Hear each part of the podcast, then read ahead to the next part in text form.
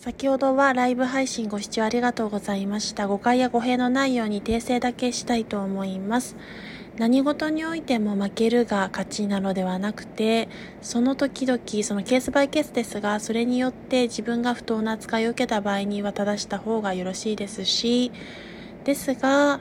その小競り合いやつば競り合いばかり争うことばかりを生むのではなくて、その時と場合によっては、負けるが勝ちという選択肢も存在する勝つことばかりが選択肢ではないということをお話しいたしました。